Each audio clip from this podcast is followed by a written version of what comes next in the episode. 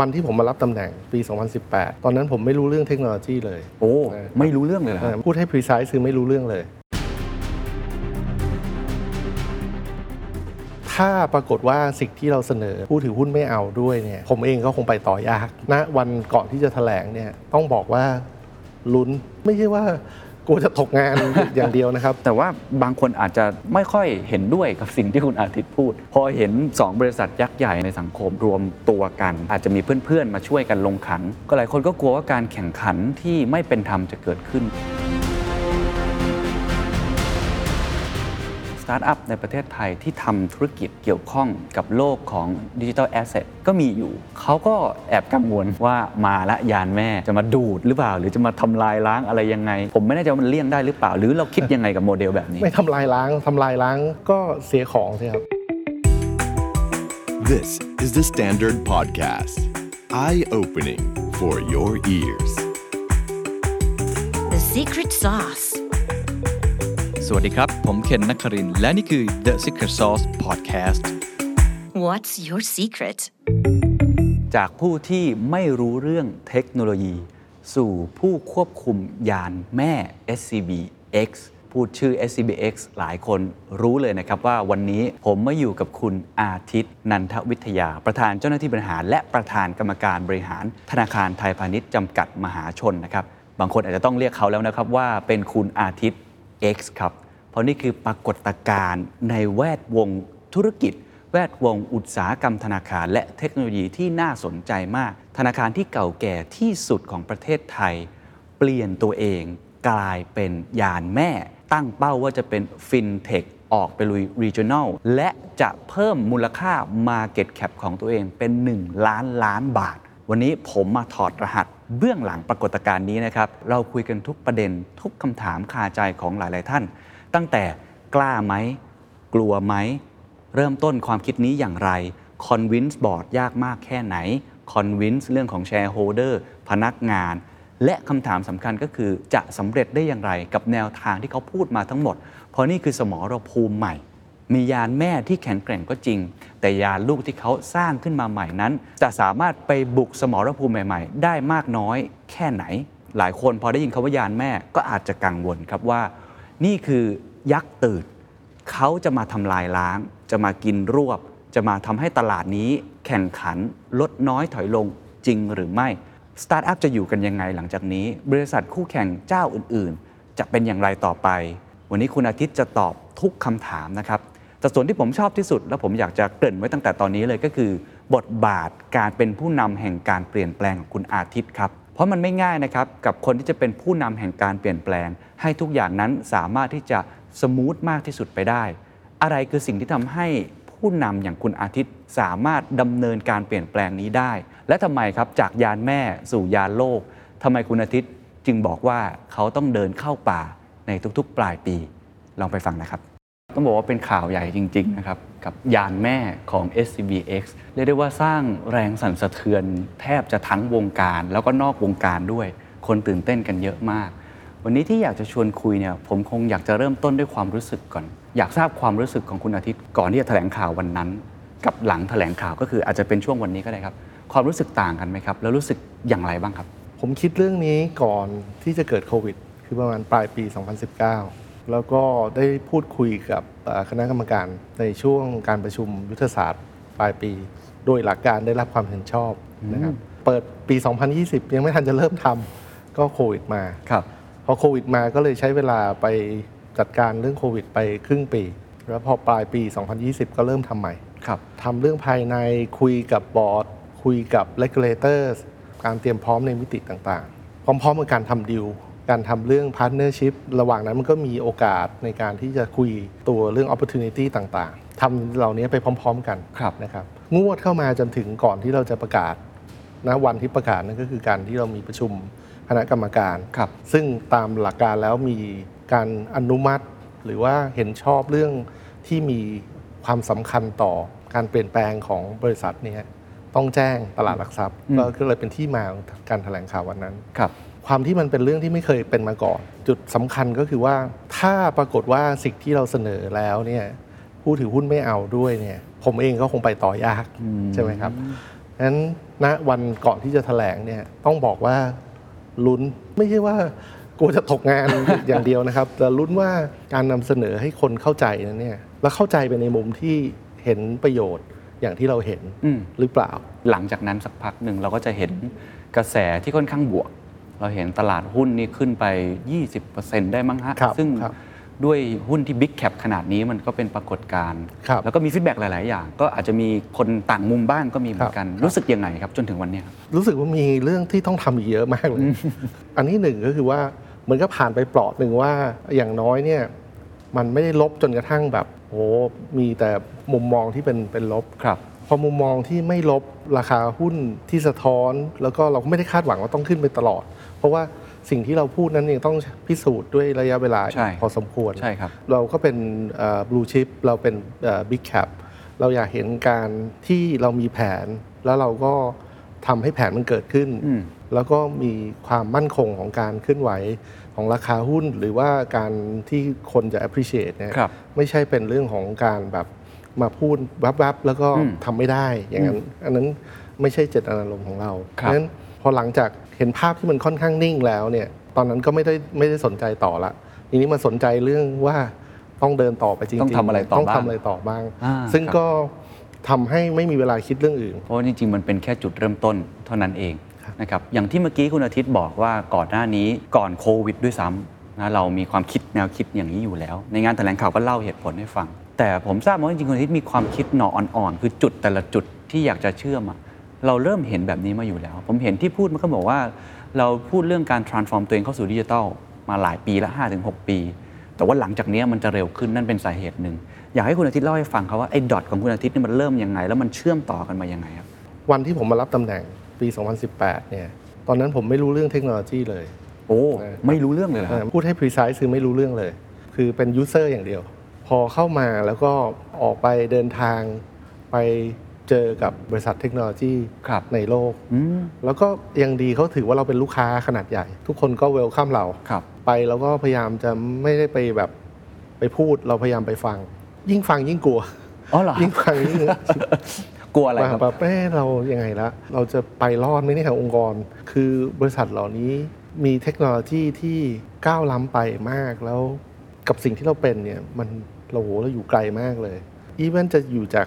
จุดที่ควรจะเป็นเนี่ยจริง ๆ เรายังอยู่ต่ำกว่าจุดที่ควรจะเป็น ผมคิดว่าเราขาดการลงทุนในเรื่องเทคโนโลยีอย่างเหมาะสมครับ ยังยึดติดอยู่ในกรอบของรูปแบบเดิมๆครับเพราะว่าเรากลัวความเสี่ยงที่จะลองของใหม่มากเกินไป ก็ต้องบอกว่าเราพร้อมที่จะผิดนะฮะเราพร้อมที่จะไม่สำเร็จ part ของความคิดตรงนั้นก็คือว่า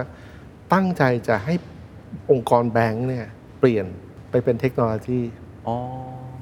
ตอนแรกเปลี่ยนแค่บอกว่าต้องใช้แบงค์สามารถ adopt เทคโนโลยีให้เร็ว ครับ สักพักเฮ้ยต้องให้แบงค์เป็นเทคโนโลยีเลย คือยิ่งฟังเยอะยิ่งรู้สึกว่าเออจะแค่ยิ่ง adopt ไม่ได้แล้ว เออ ต้องเปลี่ยนตัวเองต้องเปลี่ยนเลย ก็ลองหลังจากนั้นก็ลอง ลองอะไรบ้างครับ ลองที่จะเปลี่ยน mindset ของคน อืม อีเวนการจัดซื้อเนี่ยอีเวนกระบวนการที่จะใช้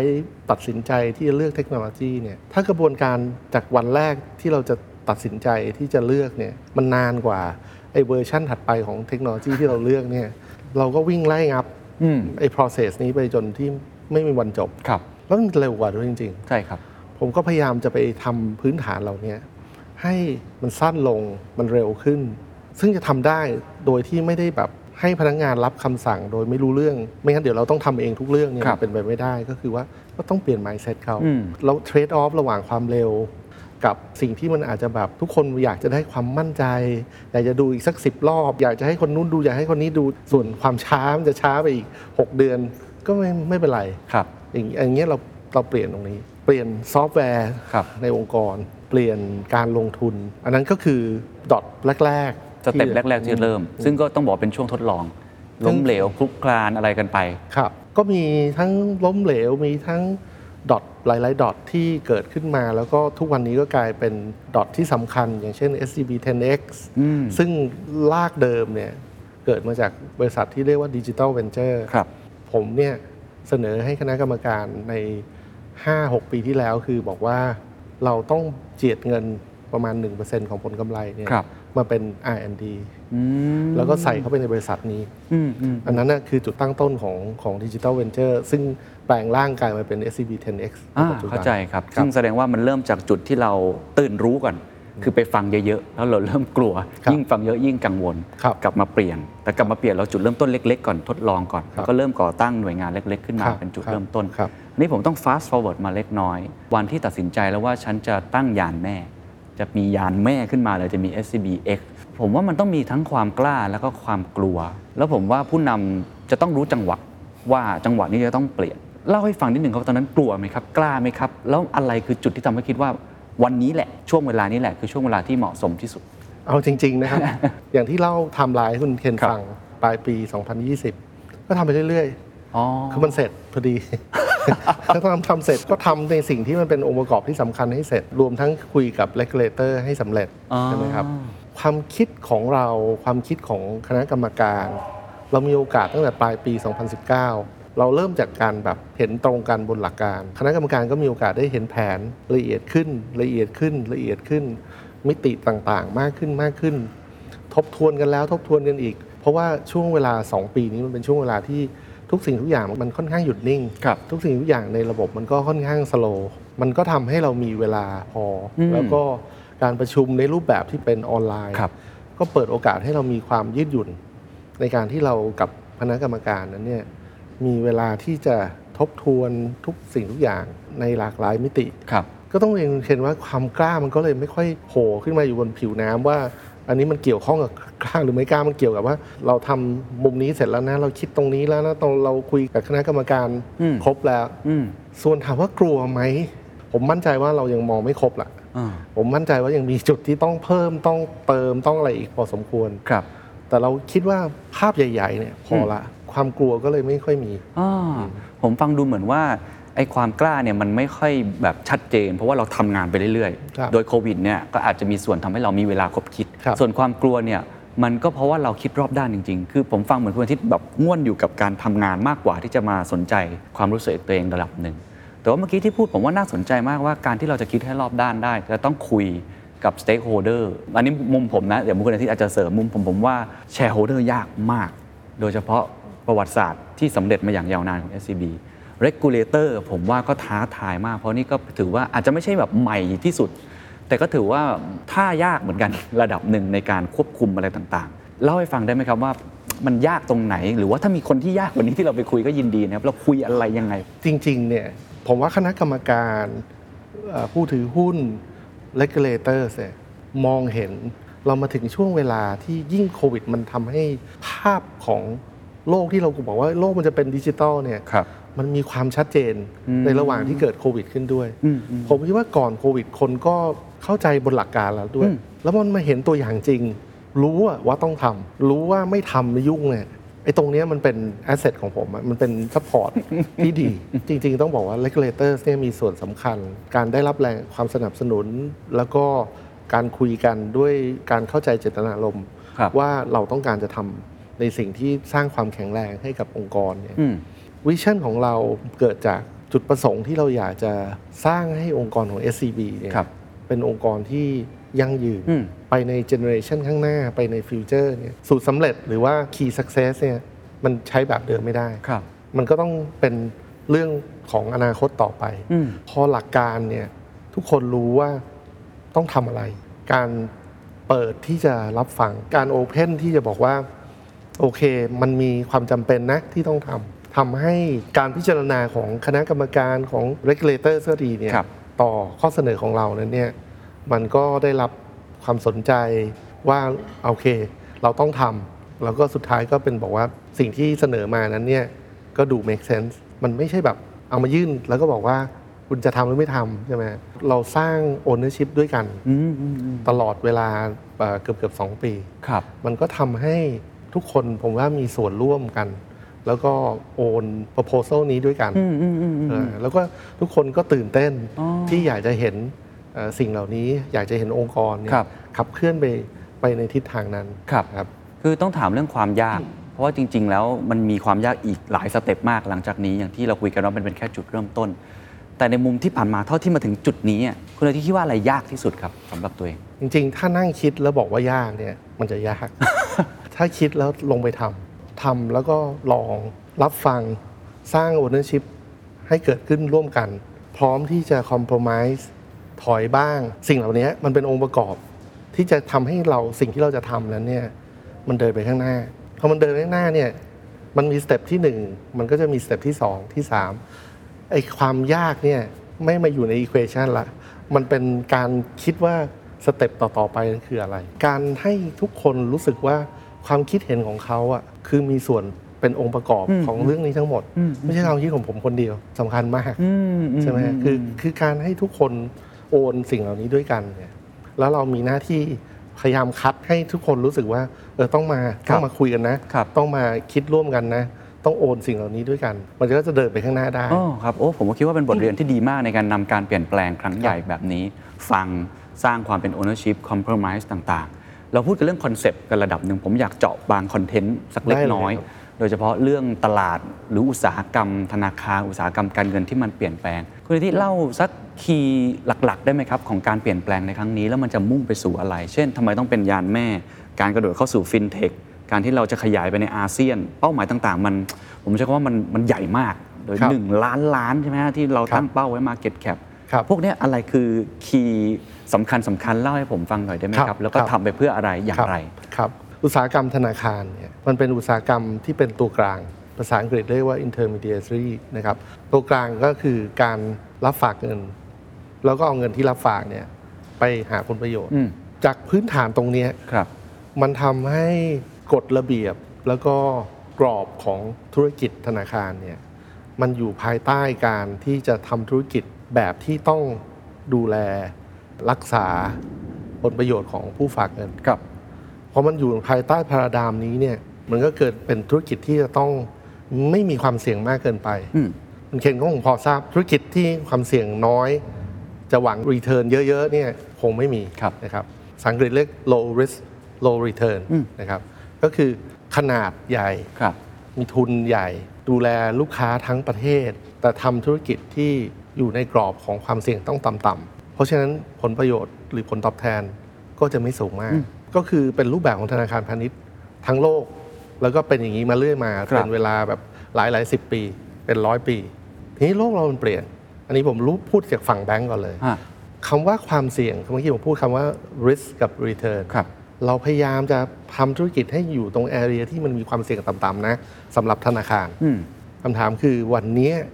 โลกใบเนี้ยเราทำธุรกิจอยู่ใน area ที่มันเรียกว่าความเสี่ยงต่ำๆมีจริงหรือเปล่า วันที่โควิดฮิตประเทศไทยทั้งประเทศเนี่ยอืมเราเคยคาดคิดไว้ไหมว่าเราโลกเราจะเจอแบบนี้อืมใช่ไหมเราเจอคริสิสเกิดขึ้นในระยะเวลาที่ถี่ขึ้น แล้วทุกครั้งที่เกิดมวลของคริสิสเนี่ยมันมีผลกระทบที่แรงมากขึ้นโตขึ้นทุกครั้ง คือมันจะบอกว่าโลกที่ไม่มีความเสี่ยงมันแทบจะไม่มีแล้ว คาดเดาได้ยากมาก ขนาดของความเสี่ยงก็ใหญ่มากนะครับ เกิดขึ้นแต่ละครั้งก็ถี่ขึ้นเรื่อยๆ เพราะฉะนั้นเรากำลังอยู่ในฝั่งที่ปัจจัยด้านความเสี่ยงเนี่ยดูจะไม่เคยเป็นโลละ แต่สิ่งที่ชัวร์ๆแน่นอนเลย return คือโลแล้วก็จะ lower ด้วยนะครับเพราะฉะนั้นผมก็บอกคณะกรรมการนี่คือประโยคแรกที่ผมคุยกับคณะกรรมการอ่าฮะช่วงต้นต้นของโควิดเลยเนี่ยนี่คือสิ่งที่ผมพูดกับคณะกรรมการว่า จากที่เราเคยคุยกันปลายปี 2019 นะ วันนี้เห็นชัดเจนแล้ว ว่าจริงๆ เราอยู่บนธุรกิจธนาคารอย่างเดียวเนี่ยมีความเสี่ยงแบบที่เราควบคุมตัวเราเองอืมไม่ได้เต็มที่เลยนะ กลายเป็นคนที่ทำธนาคารมานาน แต่การที่อยู่ในโลกในยุคปัจจุบัน คนที่อยู่บนโลกธนาคารของตัวเองกลับมีความเสี่ยงนะ โลกมันเป็นอย่างนั้นแล้วนะ risk ไม่โลละเพิ่มขึ้น return lower คือราคาอย่างที่คนพูดบอกว่า price to book ตัวพรีเมียมของธนาคารไม่มีตกลงไปเป็น discount ตลอดเวลาเนี่ยมันมาจากเรื่องพวกนี้ครับอืมอืมอืมเพราะฉะนั้นเราจะเดินอย่างนี้แบบนี้อย่างเดียวต่อไปเนี่ยได้เหรออืมใช่ไหมอีกชั้นที่เราจะไม่ไปทำอย่างนี้เราไปทำอย่างอื่น มันก็มีเรื่องของการรับเงินฝากมาอ่าใช่ มันก็มาดึงตรงนี้ว่าอันนี้เราเราจะไปทำอย่างอื่น ก็ไม่ได้ มันก็ไม่ได้เราต้องดูแลคุ้มครองเงินครับอืครับมต้องเรียกว่าจุดตั้งต้นว่าว่านี่คือความคิดอืมใช่ไหมอันที่สอง เราเห็นเราพบว่าในที่ต่างๆ ในโลกนี้ รวมทั้งในประเทศไทย ความสนใจของลูกค้าต่อแพลตฟอร์ม ต่อ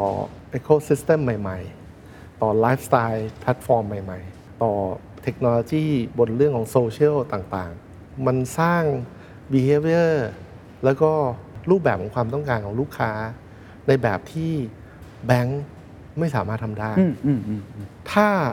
เราปล่อยให้สิ่งเหล่านี้เกิดขึ้นไปเรื่อย ๆ เนี่ย โดยที่เรายังบอกว่าเราจะเอาแบงค์ไปแข่ง เราไม่มีทางแข่งกับสปีดอืมของคู่แข่งแบบใหม่ได้เลย แต่เราจำเป็นต้องมีอืมเราเป็นเราจำเป็นต้องทำครับเพราะไม่ทำเนี่ยเรายิ่งจนมุมเร็วขึ้นในเมื่อเราเห็นแบบนี้มาหมดแล้วอืมแล้วเรารู้แล้วว่าอย่าเปลี่ยนแบงค์เลย เอาให้แบงค์เนี่ยเขายังเป็นแคชคาวให้ได้ แล้วเอาพลังที่เราอยากจะใส่เนี่ยมาทำอยู่ด้านหนึ่งอืมโดยที่อย่าเอาไปไว้ใต้แบงค์นะเพ ราะใต้แบงค์ก็คือในแบงค์นั่นแหละเท่ากันก็เหมือนเดิมอยู่คนละข้างกัน แล้วก็ต้องสร้างยานแม่ใหม่ขึ้นมา เพื่อให้ยานแม่นั้นเนี่ยกำกับหรือดูแลส่วนที่เป็น cash cow ครับในมิติที่เป็นแบบ cash cow อืมอืมดูมิติของสิ่งที่มันเป็น growth เป็นครับ future ที่เป็นรูปแบบใหม่เนี่ยอืมให้มันสอดคล้องกับสิ่งเหล่านั้น เพราะไม่งั้นเอาสิ่งเหล่านี้มาอยู่ใต้แบงค์เนี่ยมันก็ต้องดูแลด้วยกรอบด้วยความคิดครับของแบงค์ทำให้ไอ้ไอ้อันใหม่ ๆ ทั้งหลายเนี่ย มันไปไหนไม่ได้เลยครับคุณอาทิตย์คิดขึ้นมาได้เอง หรือว่าไปดูโมเดลต่างประเทศ มันมีลักษณะผมเข้าใจว่า holding จริงๆมีทำมาเป็นปกติอยู่แล้ว แต่ไม่แน่ใจว่าในอุตสาหกรรมธนาคาร มันมีเคสแบบนี้มากน้อยแค่ไหนครับอย่างที่คุณเคนพูดเลยโครงสร้างเหล่านี้มันมีอยู่แล้วครับแต่ว่าเราคิดจะทำอย่างนี้เนี่ยมันไม่ได้เป็นเรื่องแบบ innovation ใด ๆ มันเป็นแค่ว่าโครงสร้างแบบเนี้ยคนที่อยู่ในองค์กรขนาดใหญ่แบบแบงก์โดยเฉพาะอย่างแบงก์ไทยพาณิชย์อาจจะคอนเซิร์นในเรื่องของแล้วผู้ถือหุ้นจะเอาหรือเปล่าอืมซึ่งผู้ถือหุ้นก็มีเยอะทั้งสถาบันทั้งรายย่อยทั้งใช่ครับต่างประเทศทั้งในประเทศต่างๆ ถ้าคิดเร็วๆ คิดเผินๆ ทุกคนบอกว่าเออมันจะทำได้ยังไง ถ้าเราเอารายละเอียด เอาลอจิกต่างๆ มาพูดกัน คลี่ออกมาให้คนเห็นว่าอืมทำไมมันถึงต้องทำเนี่ยอืม ผมคิดว่าไม่ยากที่คนที่ฟังแล้วเนี่ยเขาจะเดินตามความคิดนี้ได้ว่า เออจริง ๆ มันเป็นสิ่งที่ต้องทำแผนของคุณแผนในการที่คุณจะทำอย่างรัดกุมหรือครัทำบแบบให้มันมีประสิทธิภาพนั้นเนี่ครัยบผมว่านั่นคือตัวชี้วัดเพราะทุกคนฝันได้อ่าแต่ความฝันกับสิ่งที่เกิดขึ้นเนี่ยครับมันอยู่ที่ว่าคุณลงมือทำยังไงเพราะเมื่อกี้ที่คุณอธิบายมันคือ principle อืมหลักการของมัน ซึ่งโอเค คนเห็นด้วยจากเรื่องของสถานการณ์ต่าง ๆ นะครับ ผมต้องลงดีเทลเรื่องกลยุทธ์เอาแค่แผนบนกระดาษก่อน เพราะว่าหลังจากนี้คุณต้องทำอีกเยอะมากถูกไหมครับใช่ครับ แต่กลยุทธ์ที่เราจะก้าวไปในสู่อุตสาหกรรมที่ต้องบอกเลยว่าแบงค์ไม่ถนัด ผมกล้าใช้คำนี้เลยฟินเทคเอยพฤติกรรมแบบใหม่ๆ consumer finance เอ่ยอาจจะมีทำอยู่บ้างนะ แต่มีผู้เล่นในตลาดอยู่แล้ว แทบจะทุกตลาดแม้ว่าคุณอาทิตย์จะเปรียบเทียบเป็น blue ocean เป็น growth อะไรแต่มีผู้เล่นอยู่แล้ว ทั้งในประเทศและต่างประเทศ ยิ่งในโลกเทคโนโลยีเนี่ยโอ้โหมันวัดกันแบบ รายวินาที คนตัวเล็กๆ สตาร์ทอัพเก่งๆ เยอะแยะเต็มไปหมดแพลตฟอร์มต่างประเทศอะไรก็มี กลยุทธ์อะไรที่จะกระโดดเข้าไปในตลาดตรงนั้นให้ได้ครับ โลกนี้มีคนเก่งๆ ในรูปแบบใหม่ เกิดขึ้นเยอะมาก แล้วก็เหมือนกับเราเห็นในอเมริกา เราเห็นในโซนที่ที่มีความก้าวหน้าในเรื่องครับพวกนี้เนี่ยบริษัทขนาดใหญ่ทางเทคโนโลยีขนาดใหญ่คุณเคนคิดว่าเทคโนโลยีขนาดใหญ่ แข่งกับสตาร์ทอัพถ้าเกิดเขาได้แต่คนที่แบบ ไม่เก่งมาเลยเนี่ยเขาจะแข่งกับสตาร์ทอัพได้ยังไง เพราะลำพัง founder อย่างเดียวเนี่ยก็เก่งได้ถึงจุดหนึ่งครับแต่ถึงพอองค์กรมันใหญ่มากๆเขาก็ต้องมีคนเก่ง ผมเรียกคนเก่งเหล่านี้ว่าเท่าแก่น้อย เท่าแก่น้อยอาเราต้องสร้างเท่าแก่น้อย เท่าแก่น้อยที่เป็นยุคไฮเทคเรามีแค่แบงก์อะอืมก็เราถูกฝึกมาเป็นแบบเนี้ยเราเรียนมาเป็นแบบนี้ เราทำงานมาเป็นแบบนี้อืมเราเรามีความชำนาญเป็นแบบนี้อืมจะให้อยู่ดีๆเสกกลายไปเป็น เทคโนโลยีหรือเป็นมันไม่ได้แม้แต่มีเงินขนาดไหนก็ไม่ได้ ตัวเราต้องรู้ว่าข้อจำกัดขององค์กรอืมเป็นยังไง ทีนี้เราไปดูสูตรสำเร็จร e ซิปีของโลกใหม่ มันมีองค์ประกอบอะไรบ้างอืมใช่ไหมคือทำยังไงจะทำให้องค์กรใหม่ของเราเนี่ยสามารถดึงดูดเท่าแก่น้อยได้ นี่คือคีย์เลยเท่าแก่น้อยเทคโนโลยีด้วยยุคใหม่ด้วยอืมอืมครับเท่าแก่น้อยในยะของมันก็คือว่า เขาจะมีส่วนร่วม ต่อความสำเร็จ โอ้ ถ้าเราบอกว่าเราจะหาลูกจ้างของเทคโนโลยีคุณเคนจะได้อีกแบบหนึง ใช่ไหมคุณเคนเอาลูกจ้างเทคโนโลยีไปแข่งกับสตาร์ทอัพไม่มีทางอืมฉะนั้นต้องทำให้เราสามารถสร้างเท่าแก่น้อยครับ ของเทคโนโลยีได้ ครับ หลังจากนั้นก็ต้องสร้าง governance สร้างกระบวนการของการตัดสินใจของการที่จะ take ownership ครับให้ได้เป็นเหมือนเถ้าแก่จริง อ๋อ ๆ CEO ของทุกบริษัทไม่ได้ report ผมนะฮะแล้วฮะเขารีพอร์ต to บอร์ดของเขาอ๋อมีบอร์ดของตัวเอง มีบอร์ดของตัวเอง ทุกคนมีเป้าหมาย จะพาบริษัทไป IPO โอ้ทุกบริษัท เพราะฉะนั้นทุกคนสร้าง destiny ของตัวเองครับทุกคนสร้าง future ขององค์กรร่วมครักับบบอร์ดของเขาอ่ายานแม่มีหน้าที่ให้ resource ยานแม่มีหน้าที่ส่งตัวแทนอืมอืมอืมไปอยู่ในเป็นกรรมการอืมอืมนะครับผมมีหน้าที่คอย ท่านเขาติดอะไร ผมสนับสนุน แต่ที่เหลืองานหลักของผมคือไปต่อ create venture ใหม่ไปเรื่อย create ยานลูกใหม่ๆ create ยานลูกใหม่ หาพาร์ทเนอร์ใหม่ฮะผมถึงไม่ใช้คำว่า holding holding มันคือ bookkeeper เห็นบุ๊กภาพโคมันโฮอะมันโฮเป็นคำก็บอกอยู่แล้วว่าโฮอยู่เฉยผมไม่ได้ทำนั้นๆเพราะฉะนั้นหลังจากนี้คุณอาทิตย์จะกลายเป็นผู้ควบคุมยานแม่ ที่จะคลอดยานลูกออกมาครับเรื่อยครับๆแต่คำถามต่อมาต้องถามว่าและไอ้ยานลูกที่เราจะไปบุกเนี่ยเลือกยังไงครับ ว่าต้องเป็นยานลำนี้บุกสนามนี้บุกสนามนั้น ผมเห็นมีก็มาจากวิชั่นเราอ่าที่ผมแบ่งกลุ่มธุรกิจว่า Blue Ocean Blue Ocean มันไม่ได้มีแค่ในประเทศอย่างเดียว มีต่างประเทศด้วยครับนี่องค์ประกอบที่สำคัญที่จะทำให้เราสามารถไปอยู่ใน Blue Ocean ต่างประเทศเนี่ยเราต้องเป็นแบบรูปแบบไหนอืมเราจะแบบโห ไปเป็นแบบรูปแบบแบงค์ไม่ใช่ สูตรสำเร็จมันมีแล้วในโลกนะครับคุณเคนครับอไปแบบ private equity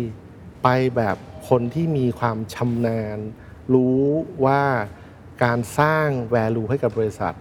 การปิดจุดอ่อนของบริษัท แล้วเข้าไปถือหุ้น เอาสิ่งที่เรามี muscle เนี่ยเข้าไปเติม อืม สิ่งเหล่านี้ผมซุ่มสร้างทีมที่มีขีดความสามารถแบบนี้ ทั้งใน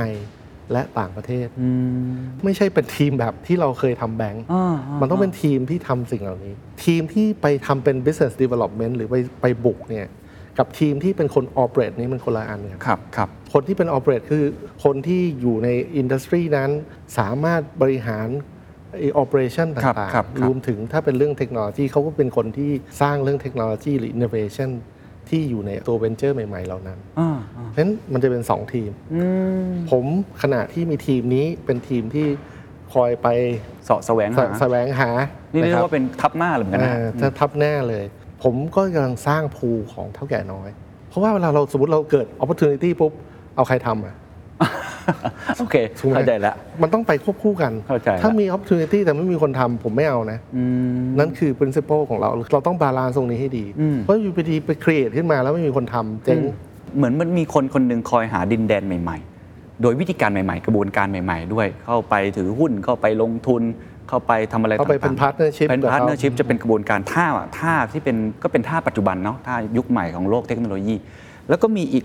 กลุ่มหนึ่งเป็นทาเลนต์พูของเราก็คือเท่าแก่น้อยของเรา ที่พร้อมที่จะเจอปุ๊บเจอดินแดนปุ๊บอาจลงไปในดินแดนนั้นเลย แล้วก็ใช่ไปทำธุรกิจตรงนั้นใช่แล้วก็มีทีม operational excellence อืมที่ลงไป operate อีกอ่าผมเห็นแล้วผมเริ่มเห็นตัวละคร และนั่นเป็นเหตุผลใช่ไหมครับว่าทำไมคุณอาทิตย์ถึง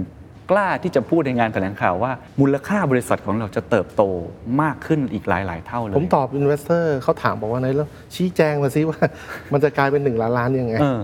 ผมบอกว่าอันที่หนึ่งอันนั้นคือ aspiration อืมผมไม่ได้มาพูดเพื่อปั่นหุ้นใช่ไหมผมพูดว่าถ้าเราไปในเส้นทางที่ผมพูดเนี่ย ผมตั้งใจจะพาองค์กรให้ไปถึงจุดนั้นครับ สิ่งที่เราเห็นวันนี้ไม่ได้ตอบ1ล้านล้านทั้งหมด เพราะว่างานของผมยังอีก 5 ปีเนี่ย ผมจะต้องมีการบุกไปข้างหน้า หลายตัวอาจจะเป็นการบุกครั้งใหญ่ด้วยอืมเพราะฉะนั้นมันคำตอบมันไม่ได้อยู่ตรงนี้วันนี้เท่านั้นอืมอืมเข้าใจครับทั้นที่เราเห็นยานลูกไม่ว่าจะตั้งใหม่ปรับโครงสร้างอะไร อันนี้ยังไม่ใช่แค่ผมเรียกว่าเป็นแค่แชตเตอร์หนึ่งเท่านั้น ยังมีใช่อีกครับมากมาย ใช่ครับ โอเคฮะทีนี้ต้องถามต่อเพื่อเอาแบบบิสเนสจ๋าๆเลยผมว่าฝั่งได้ได้ข่าวว่าได้คุยกับ Analyst หลายที่เหมือนกันทั้งในไทยแล้วก็ต่างประเทศเนี่ยคำถามไหนที่เขาถามเยอะที่สุดครับ อะไรที่เขารู้สึกกังวลที่สุดในแง่ของการโกรธเลยนะ เพราะว่าอย่างที่เราคุยกันเนี่ยเรามีตัวละครต่างๆ มากมายแล้วที่เราประกอบร่างกัน เราเห็นโอกาสใหม่ๆ ในโอกาสที่มีอยู่เห็นบ้าง อันไหนที่ยังไม่เห็นก็ต้องบุกต่อ ซึ่งอาจจะเป็นการมุกครั้งใหญ่ ครับ ส่วนใหญ่เขาถามอะไรมากสุด ส่วนใหญ่นะ analyst เนี่ยเขาไม่ค่อยอยู่กับฟิวเจอร์มากนัก ไม่ได้อยู่กับของไกลๆมากนะเขาอยู่ของใกล้ๆปีข้างหน้าเนี่ย ไม่ได้เป็นสิ่งที่ผิดนะเขานั่นหน้าที่เขาอาชีพเขาเขาเป็นแบบนั้น อืมอืม เพราะบอกเขาบอกว่าถ้าคุณจะดีใน 5 ปีข้างหน้า เดี๋ยวปีที่3ผมค่อยมาซื้อก็ได้ ถ้ามันจริงใช่ไหมแต่ถ้าปีที่หนึ่งคุณจะไม่ดีเนี่ย ผมก็ไม่ผมขายคุณก่อนก็ได้อืมอืมหน้าที่เขาคืออย่างนั้นอืมเพราะฉะนั้นเขาก็มาด้วยคอนเซิร์นบอกว่าเอ๊ะคอสมันจะเพิ่มขึ้นไหมอ่าใช่ไหมผมก็บอกว่าไม่ได้ไม่คิดนะ คิดมาแล้วครับ แล้วก็ไม่ได้บอกว่าคอสจะไม่ขึ้น ไม่ได้บอกว่าจะไม่มีคอส มีแน่ ๆ แต่ธุรกิจของแต่ละอันเนี่ย ถ้าทำสำเร็จเนี่ย ผลประโยชน์จะมากกว่าคอสอย่างมากอื มมันอยู่ที่ว่าจะทำสำเร็จหรือเปล่า ใช่ แต่เราได้ให้โอกาสตัวเราเอง ที่จะเข้าไปสู่ธุรกิจที่ถ้าทำสำเร็จแล้วจะเป็นธุรกิจที่มี return ที่ดี วันนี้ถามว่าตอบได้เลยไหมว่า มันจะสำเร็จหมด ผมตอบไม่ได้ แต่ผมเล่าได้ว่าเราเตรียมตัวยังไง เราเรียนรู้ยังไง เราเตรียมพร้อม ทั้งเท่าแก่น้อยแต่ละคนยังไงอืมทั้งเท่าแก่น้อยแต่ละคนก็ไปคิดเรื่องของเขาด้วยเพราะผมไม่ได้คิดแทนทุกบริษัทแล้วตอนนี้ครับ ผมบอกอยากรู้ดีเทลจริงๆนะคุณไม่ได้จากผมหรอก คุณได้จากเท่าแก่แต่ละคนเขาต้องเป็นคนบอกว่าเขาจะพาบริษัทเขาเนี่ยแข่งขันได้ไปถึงเป้าหมายยังไงอ่าฟังดูเหมือน Key Success ที่แท้จริงของโลก SCBX หลังจากนี้ คือคนมากๆนะคือเท่าแก่น้อยมากๆ คุณอาทิตย์เห็นด้วยไหมหรือมีตัวแปรอื่นๆที่เราคิดไว้ในใจ ว่าเราต้องสร้าง Key Success Factor เหล่านี้ครับในแต่ละเวนเจอร์ในแต่ละบริษัทที่เกิดขึ้นมา เท่าแก่น้อยแน่นอน อันนั้นจะเป็นแรงขับเคลื่อน การสร้างองค์ประกอบหรือว่าขีดความสามารถทางด้านเทคโนโลยีและ Data ซึ่งอยู่ที่บริษัท TechX และ DataX เนี่ยสองบริษัทเนี้ยจะทำงานร่วมกับเถ้าแก่น้อยทุกคนเข้าใจครับ เป็นตัว supportเอาเทคโนโลยีเข้าไปอืมแล้วเอาเป็น Data partner เข้ากันไปอืมอืมอืมอันเนี้ยคือสิ่งที่ผมคิดว่าเป็นเป็นร e ซิปีที่เราวางไว้ ที่เหลือเป็นบทบาทของยานแม่ challenge ที่ใหญ่ที่สุดตอนนี้ของของเรา ซึ่งเป็นสิ่งที่เรายังไม่เคย คือไปใน regional ไปใน international แล้วไปในไม่ใช่ใน context ของ commercial bank อืม ไปใน context แบบที่เรากำลังทำอยู่อย่างเงี้ยอืมอืมเพราะว่าคุณเคนคงได้ยินอยู่แล้ว แล้วก็ได้ฟังทาง leader หลาย ๆ ท่านที่พูดถึงเรื่อง Network Effect พูดถึง Winner Takes All อืมผมเห็นอย่างนั้นเลย เราบอกว่าเราจะสร้างแพลตฟอร์ม แล้วเป็นแพลตฟอร์มที่เป็น winner ในเมืองไทยอย่างเดียวเนี่ยไม่น่าจะพอออืมอืมอืมอืมสเกลของ customer ซึ่งนำไปสู่เรื่องของ Big Data ครับ เรื่องของ Insight เรื่องของสิ่งที่มัน very powerful ในการที่จะ create สิ่งที่มันจะ differentiate อ่าแล้วก็ competitive เนี่ยมันไม่เหลือ choice ให้เราเป็นผู้เล่น local เข้าใจครับเพียงอย่างเดียวเข้าใจครับ เพราะว่าการที่เราจะได้ Data มาเทคโนโลยีมาการสเกลแล้วต่อยอดธุรกิจมันต้องใช้ Data มหาศาล นั่นเป็นสาเหตุที่เราไม่มีทางเลือกอื่น ต้องบุกไปในทาง Regional ทั้งหมดนะฮะคือพอผมฟังแล้วก็พอเห็นภาพหลาย ๆ มุมนะครับ ก่อนที่จะไปด้านที่สังคมอาจจะวิพากษ์วิจารณ์หลาย ๆ มุมมาก ๆ เลย อยากถามเรื่องตัว VC ก่อนที่ไป X ทั้งกับ CP เองที่มูลค่าผมว่าเยอะพอสมควรเลยนะฮะ แล้วก็เขียนชัดเจนว่าจะไปลงใน FinTech รวมทั้งอีกอันหนึ่งที่ไป X กับ AIS อย่างเนี้ยทำ digital lending เอง เอาเล่าให้ฟังก่อนละกัน ก่อนที่ถึงคำวิพากษ์วิจารณ์นะว่าไอ้ตัวใหญ่ทำอะไรกัน แต่ว่าเป้าหมายของเราคืออะไร การ X ที่มีเงินมูลค่ามหาศาลขนาดนี้เนี่ยคุยกันยังไง แล้วเราจะทำอะไรต่อไปครับ กับทางเรื่อง venture capital คล้ายๆ PE เมื่อกี้ครับ คือเหมือนกันครับว่า เราไม่ใช่เอาเงินลงทุนเนี่ยไปหาผลประโยชน์เท่านั้น ในวงเงินประมาณ 800 ล้านเหรียญของกองทุนเนี่ย SCBX ใส่ไปร้อยล้านเหรียญ อ๋อ CP ใส่ไปร้อยล้านเหรียญ อ้าวที่เหลือเนี่ยคือบริษัทอื่นในประเทศไทย ๆ และต่างประเทศได้ด้วย เราจะไปชวน บางบริษัทอาจจะมาร้อยล้านเหรียญบางบริษัทอาจจะมา 50 ล้านเหรียญอาจจะบางบริษัทอาจจะมา 10 ล้านเหรียญครับ ใหญ่เล็กเราโอเพนหมด อืมเพราะฉะนั้นมันก็เป็นฟันที่ทุกคนมีส่วนร่วม อืมอืม เพียงแต่ SCB X ผ่าน SCB 10X ที่เรามีกองทุนของตัวเราเองเนี่ยครับประมาณ 20,000 ล้าน เราบริหารมา 3 ปี เรามีความชำนาญ เรามีทีมงาน อืมอืมแล้วก็มีผลประกอบการที่ดีมาก อืม แล้วก็มี connection มี relationship กับ global startup ในโลกนี้ โดยเฉพาะฝั่งเรื่องของ digital asset ทำให้เรามาถึงจุดนี้ว่าเราต้องไปอีกสเต็ปละเข้าใจเพราะฉะนั้นฟันขนาดใหญ่สร้างรีเทิร์นต่อทุกคนที่มาเป็นเจ้าของเงินทุนที่เป็นเจ้าของฟันครับแต่สิ่งที่ผม SCB แล้วก็ CP คุยกันก็คือว่า มันจะสร้างโอกาสให้เราเชื้อเชิญ global startup ในโลกของ digital asset เข้ามาสร้างอินฟ a าสตรักเจอร์อืมโดยเราจะขอเราจะไปเป็น JV กับเขาอืมในการที่จะเป็น Infrastructure Provider บนเรื่องของ Blockchain Digital Asset ใน region นี้นะครับก็คืออันแรกเราเป็น frontman เพราะเราทำมาก่อนครับงั้นเราออกหน้าให้ แต่ว่าเรื่องเงินทุนเดี๋ยวชวนกันมานะครับอันที่ 2 คือความตั้งใจคืออยากจะสร้างลักษณะเป็น infrastructureคือเมื่อเราไปลงทุนในเขาแล้วครับเราจะมีความสัมพันธ์ในแบบที่บอก เฮ้ยนอกจากเราเป็น Investor ในคุณนะ ฮะคุณมา JV กับเราในใน region นี้ไหม อ๋อ การที่เราเป็น Infrastructure เนี่ยจะทำให้สตาร์ทอัพ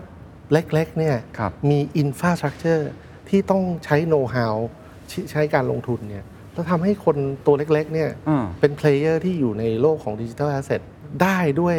ความสิเคียวได้ด้วยประสิทธิภาพต่าอืงม ๆ อันนั้นคือความตั้งใจที่เราอยากจะ เป็นคนเตรียมความพร้อม ให้โลกของหรือใน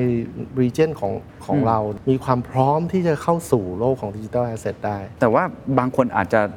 ไม่ค่อยเห็นด้วยกับสิ่งที่คุณอาทิตย์พูด พอเห็น 2 บริษัทยักษ์ใหญ่นี่ว่าตามตรงในสังคมก็โอ้โหรวมตัวกัน แล้วก็อาจจะมีเพื่อนๆ มาช่วยกันลงขัน ก็หลายคนก็กลัวว่าการแข่งขันที่ไม่เป็นธรรมจะเกิดขึ้นว่ารายใหญ่เนี่ยก็จะไปลงทุน แล้วทุก VC ก็ลงทุนเขาก็ต้องการ return กลับมา อาจจะเป็นรูปตัวเงินเทคโนโลยี หรือ resource ต่างๆ ที่ไปช่วยบริษัทเขาให้ดีมากยิ่งขึ้น คนตัวเล็กหรือสตาร์ทอัพเล็กๆ ก็เกิดความกังวลว่าพื้นที่ของเขาที่มีอยู่ที่ก็ต้องบอกว่ามันยากอยู่แล้ว เพราะว่าตลาดต่างประเทศก็กระโดดเข้ามาเยอะ มันจะยังเหลืออยู่ไหมครับ เราจะได้อะไรจากการรวมตัวกันในครั้งนี้ครับในโลก อย่างอเมริกาก็ตามครับเนี่ยยักษ์ใหญ่อย่าง Amazon อย่าง Microsoft Google work ร่วมงานกับสตาร์ทอัพเป็นระบบนิเวศครับผ่านการลงทุน ผมก็เชื่อเช่นนั้น ผมก็คิดอย่างนั้นอืมเพราะรูปแบบที่คุณเห็นจะเห็นได้ว่าสิ่งที่ SCBX ทำเนี่ยเราเน้นเรื่องของการ JV อืมซึ่งการ JV นั้นเนี่ยมันเปิดโอกาสให้เราไปไปทำกับคนไม่จำเป็นต้องตัวใหญ่ ไปไม่ใช่บอกว่าเราจะเป็นคนถือหุ้น 80%คุณถือหุ้น 10%นะ อ่าไม่เลย อ่า เราถือหุ้นครึ่งๆเลย เราคิดว่าเราต้องแบ่งปัน อืม อย่างแนวทางที่ผมทำบนเรื่องโรบิน h ูดก็จะเห็นได้ว่าจริง ๆ แล้วเรา partner กับร้านอาหาร อืม เรา partner กับในอนาคตเราทำเรื่องของโรงโรงแรม เรื่องของ OTA เราก็จะ partner กับโรงแรมอืมซึ่งไม่ได้หมายว่าต้องเป็นโรงแรมใหญ่ อย่างโรบิน h ูดนี่เราเริ่มต้นจากร้านค้าเล็กด้วยซ้ำอืมนั่นคือ philosophy ของเราอืมนะครับผมผมคิดว่าเราไม่ได้เริ่มมาบอกว่าเราจะกินเรียบเราจะเอาให้หมด เราจะแบบทำเองครับไม่ผมคิดว่าเราวางตัว position เราให้เป็นคนที่สร้างประโยชน์ แบ่งปันประโยชน์อืมแล้วก็เป็นคนที่จะสร้างระบบนิเวศ ให้ทุกคนเนี่ย สามารถแข่งขันต้องต้องมองว่าอย่าแข่งกันเองอย่าคือเราต้องทำให้ไทยประเทศไทยเนี่ยสามารถที่จะวิ่งเร็ว เพราะฉะนั้นการมีคนตัวใหญ่ไม่ใช่เรื่องไม่ดีอืมใช่ไหมฮะประเทศมีแต่คนตัวเล็กๆอย่างเดียวแล้วไปคิดจะไปแข่งกับครับคนในโลกเนี่ยไม่ได้นะครับครับครับแต่ถ้าเป็นคนตัวใหญ่ที่เชื่อม แล้วก็สร้างอินฟราสตรักเจอร์เพื่อให้คนตัวเล็กเนี่ยฮะมีระบบนิเวศฮะแล้วก็แข่งขันได้เดินไปกับครับสังคมโลกได้เนี่ยอืม นั่นคือเจตนารมณ์ของของ SCBX เรามันทำได้จริงใช่ไหมครับ ในโลกธุรกิจคุณที่ เคนต้องรอดูต่อไป ที่แชร์โฮเดอร์ยุคเก่าเอายุคเก่าแล้วกันก่อนอันนี้ซึ่งเป็นเรื่องปกติทุกที่ก็ทำกันนะครัฮะบก็ต้องไปเทคโอเวอร์บริษัทถือหุ้นใหญ่เพื่อมี majority ในการควบคุม แล้วก็ return ต่างๆ ปันผลต่างๆ อันนี้โลกธุรกิจปกติที่เราต้องวัดด้วยตัวเลข แบบนี้ใช่ไหมครับ ผมก็เลยรู้สึกว่ามันยากเหมือนกันในการเปลี่ยน philosophy นี้นะ ในการที่อะเปลี่ยนและไม่ได้ X กับคนตัวใหญ่อย่างเดียว ซึ่งเราเห็นหน้าฉากตัวนี้มันตัวใหญ่เยอะค่ะหลายคนก็เลยกังวลนะครับ เปลี่ยนเป็น X ตัวเล็ก 2 คือไม่ได้ X ในลักษณะแบบที่เราเป็นผู้ถือหุ้นใหญ่ด้วยกลางหรือเล็กอาว่ากันไปนะฮะหลายคนก็เลยเออไม่แน่ใจว่าเอ๊ะมันจะเกิดขึ้นจริงหรือเปล่าหรือ 3 ที่หลายคนเริ่มกังวลมากขึ้นก็คือคำว่า CVC หลังๆเกิดขึ้นเยอะ ในบ้านเราผมเห็นเยอะมากขึ้นเรื่อยๆนะครับเป็นเทรนด์เลยเลยก็ว่าได้ corporate venture capital เนี่ยคุณอาทิตย์คิดว่ามันจะเป็นอุปสรรคให้ philosophy ของคุณอาทิตย์ไม่ประสบความสำเร็จไหมครับอันสุดท้าย CVC เนี่ยพอเราเริ่ม VC เนี่ยเราหยุดทำ CVC เลยอ๋อคือแทนที่เราบอกว่าเราเรามีบุคลากรเก่งๆของเราคนเดียวทำให้ตัวเราเองคนเดียว เราบอกว่ามาตั้งอืมเป็นกองทุนแล้วก็ชวนเพื่อนๆ ซึ่งเป็นใหญ่บ้างกลางบ้างเล็กบ้างครับก็มารวมแล้วแต่ใครอยากจะลงทุนเท่าไหร่ อืมอันนั้นก็เป็นอันหนึ่งที่ยืนยันได้แล้วว่าวิธีการของเราเป็นแบบนั้นครับ อันที่สองผมคิดว่าแนวที่คุณเคนบอกว่าไม่ได้เราต้องโกยให้ได้เยอะที่สุดเนี่ยคือถ้าถ้าเราอยู่ในมาเก็ตเล็ก ๆอะอย่างประเทศไทยเนี่ยครับซึ่งก็โตช้าใช่ไหมเพราะฉะนั้นการแข่งขันเมื่อถ้าเราจะคิดว่าตลาดคือเท่านี้ มันก็ต้องทุกคนก็คิดจะโกยใช่เพราะเค้กมันอยู่แค่นี้ แค่มันอยู่แค่นี้ แต่ผมไม่คิดอย่างนั้น เราต้องทำให้โอกาสมันใหญ่กว่านั้น แล้วเราต้องมี mindset ที่คิดแบบยั่งยืน อืม คิดแบบแบ่งปัน อืมแล้วเรามองเห็นโอกาสที่ใหญ่กว่านั้น อืม เพราะฉะนั้นเราไม่จำเป็นต้องกินคำเดียว แล้วก็ต้องกินคนเดียว ผมเชื่อว่าอย่างนั้น ครับ โอเค พอเห็นภาพครับว่าขยายเค้ก แล้วก็กินอาจจะไม่ใช่คำเดียวคำใหญ่คำเล็เรามีกเพื่อนไปทุกที่ๆอ่าไปที่ไหนเราต้องมีเพื่อนเราโอเคไม่มี คือไม่งั้นเราจะไปบุกทลายให้เรียบเลยทุกที่นี่ผมคิดว่าไม่ใช่แนวทางครับเห็นภาพครับ อีกอุตสาหกรรมหนึ่งที่ผมคิดว่าสนุกมากและน่าตื่นเต้น แล้วผมยังนึกไม่ค่อยออกเหมือนกันว่า SCBX จะอยู่ตรงไหนนะในอุตสาหกรรมนี้คือถ้าเป็นสินเชื่อจำนำทะเบียนรถยนต์ สินเชื่อ consumer finance เนี่ยผมนึกออกเพราะว่ามันก็เห็นตัวละคร มันก็คงพัฒนาไปตามอุตสาหกรรมนั้นใช่ไหมครับ แต่เรื่อง fintech โดยเฉพาะโลก DeFi ซึ่งผมคิดว่าตรงกลุ่มธนาคาร หรือว่าแม้กระทั่ง exchange ต่างๆเนี่ยเราจะอยู่ตรงไหนล่ะครับ ใน ecosystem นี้เราคิดว่าเราจะไปเป็นข้อต่อตรงไหน หรือว่าเราจะไปเป็นผู้เล่นอย่างไรบ้างครับเมื่อกี้ที่ผมเรียนคุณคุณเคนไปคือ เราต้องการจะเป็น infrastructure provider ในระบบนิเวศของดิจิทัลแอสเซท DeFi หรือคริปโตต่างๆเนี่ยจริง ๆ ถามคุณเคนว่าระบบ fiat ก็คือเงินสกุลตราต่างเอ่อปัจจุบันเนี่ยครับ ใครเป็น custodian อืมคนที่เก็บเงินเหล่านี้ก็คือแบงก์ใช่ใช่ไหมในโลกของ digital asset เนี่ยใครเป็นคนทำเรื่องนี้ไม่ใช่แบงก์ใช่ วันนี้ไม่ใช่แบงก์ใครก็ได้ที่มีเทคโนโลยีถูกครับที่มีโน้ตฮาวถูกครับใช่ไหมคำถามคือ region นี้จะมีคนที่มีเทคโนโลยีมีโน้ตฮาวไหมแล้วถ้าเราไม่ทำไม่ได้สิ่งเหล่านี้จะ infrastructure อย่างนี้จะอยู่ในมือใคร เราจะสามารถสร้างระบบนิเวศเราเองได้ไหม เราต้องการเห็น exchange อยู่ในมือ monopoly คนเดียวหรือเปล่าอืมใช่ไหมหรือสองสามคนหรือเปล่าอืมซึ่งมีโอกาสที่จะเป็น network effect ในระดับโลกอย่างแบบ big name ที่ IPO ไปหรือเจ้าใหญ่ ๆ จากเมืองจีน เราอยากจะเห็นแค่นั้นหรือเราอยากจะเห็น เรามี exchange ที่เรามี local player อืมเรามี regional player อืมเรามีเรื่องของ custodian ที่ ทำในระดับของ regional ครับ นั่นคือสิ่งที่ผมวางบทบาทว่านั่นคือบทบาทของเรา อืมอืมเราคงไม่ได้เป็นคนที่บอกว่าอยากจะเทรดคริปโตเราเราไม่ได้เราคงไม่อยากจะเป็นคนทำแบบนั้น เราคงอยากจะเป็นคนที่ช่วยให้องค์กรที่ต้องการอยากจะทำเรื่องของ digital asset อ่าต้องการที่จะทำเรื่องของตัวเอ่อ ICO ต่างๆ อ่า ใช่ไหมครับ มันคล้ายๆ กับองค์คาพยพเดิมของระบบปัจจุบัน ครับ มันก็มี infrastructure ต่างๆ อืมผมคิดว่าเราวางเป้าหมายไว้ตรงนั้นอ่าแล้วถ้าเราต่อจิ๊กซอว์ที่ไม่ conflict of interest กันครับว่านี่คือบทบาทเนี่ยนั่นคือสิ่งที่เราหวังว่าเราจะทั้งผ่านการ partner ทั้งผ่านการเข้าไปลงทุน ไม่ใช่อยู่ในแค่ในประเทศอืมเราหวังว่านั่นคือจะเป็นระบบนิเวศที่เราจะสร้างขึ้นมา คือเข้าไปในบทบาทที่ไม่ใช่ตัวกลางแบบเดิมด้วย ถูกไหมฮะนั่นไม่ใช่ตัวกลางเออเข้าไปในลักษณะสร้าง infrastructure อืม แล้วในโลกของพวก digital asset เหล่านี้เนี่ย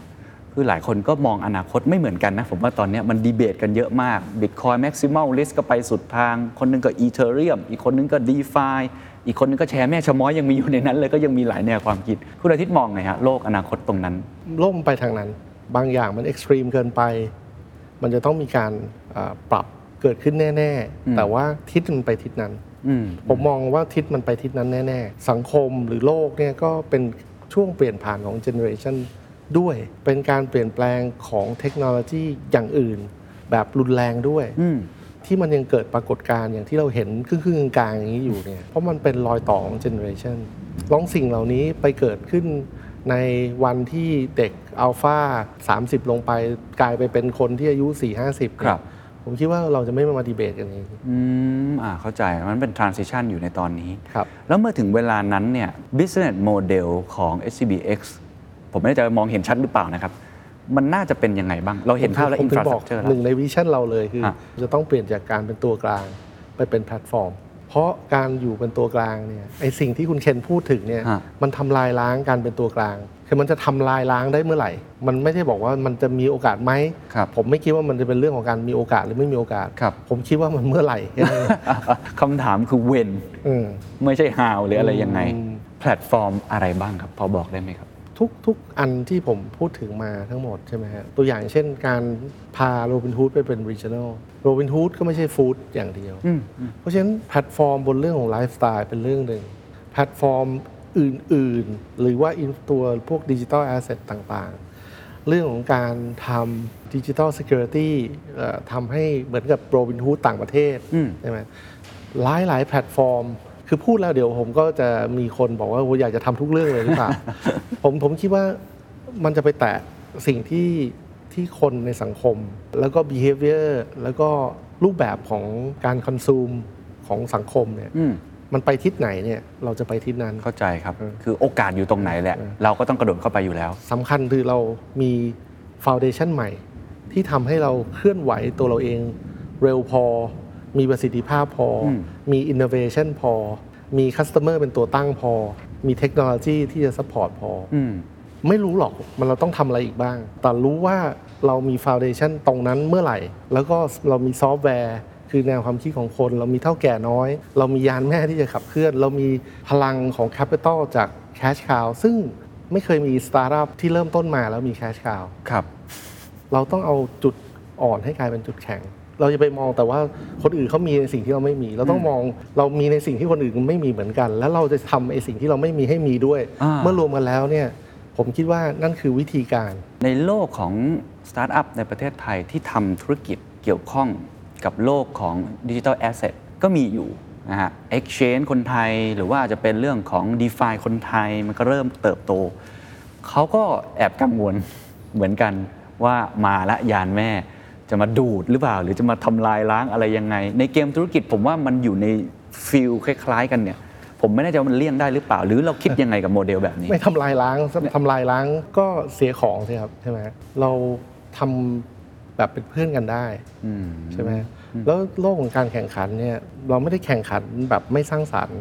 ไม่แข่งขันด้วยการแบบตัดราคา ผมคิดว่าเรามองไปจุดอื่นแล้ว บางทีในตลาดนี้จังหวะไม่เอื้อมหน่วย มีอีกตั้งหลายตลาด ซึ่งมีโอกาสอยู่แล้วด้วยพอเราเปลี่ยน mindset เราเป็นอย่างนั้น เรามองตลาดที่มันกว้าใหญ่งขึ้นแล้วเนี่ยมันไม่ได้บอกว่าต้องเอาตรงนี้ให้ได้เพราะเพราะว่ามันมีแค่เนี้ยชีวิตฉันคือตรงเนี้ยพอมันไม่มีตรงนี้มันก็มี อ๋อตรงนี้ก็มีวันนี้ผมก็มีรีพอร์ตอยู่ ผมก็มี opportunity ต่างๆ เหล่านั้นอยู่อืมแล้วก็กำลังทำสิ่งเหล่านั้นอยู่ครับนั่นก็คือเป็น dot ที่เราอาจจะวางล่วงหน้า